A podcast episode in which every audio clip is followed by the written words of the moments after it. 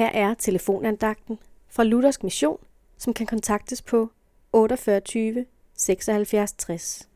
Andagtsholderen i dag er Jens Asmussen.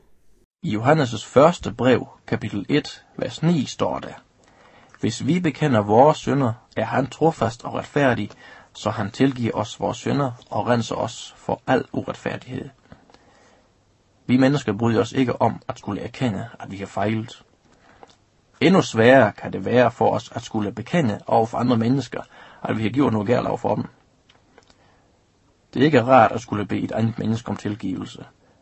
Og vi ved jo for øvrigt slet ikke, om vedkommende ønsker at tilgive. Samtidig ved vi godt, hvordan det er nødvendigt at have rene linjer mennesker imellem, hvis man skal have et godt fællesskab. Dagligt synder vi mod Guds bud, både i tanke, ord og handling. Måske endda uden at tænke over det. I Esajas bog kapitel 59, vers 2a står der, Det er jeres synder, der skiller jer fra Gud. Synden er totalt hindrende for, at Gud kan have noget med os at gøre, for Gud tåler ikke synd i sin nærhed. Altså har vi et problem, som vi er nødt til at have en løsning på. Ellers skal vi få tabt. Gud elsker os så højt, at han var villig til at sende sin søn Jesus til jorden, for at han skulle tage vores synd på sig.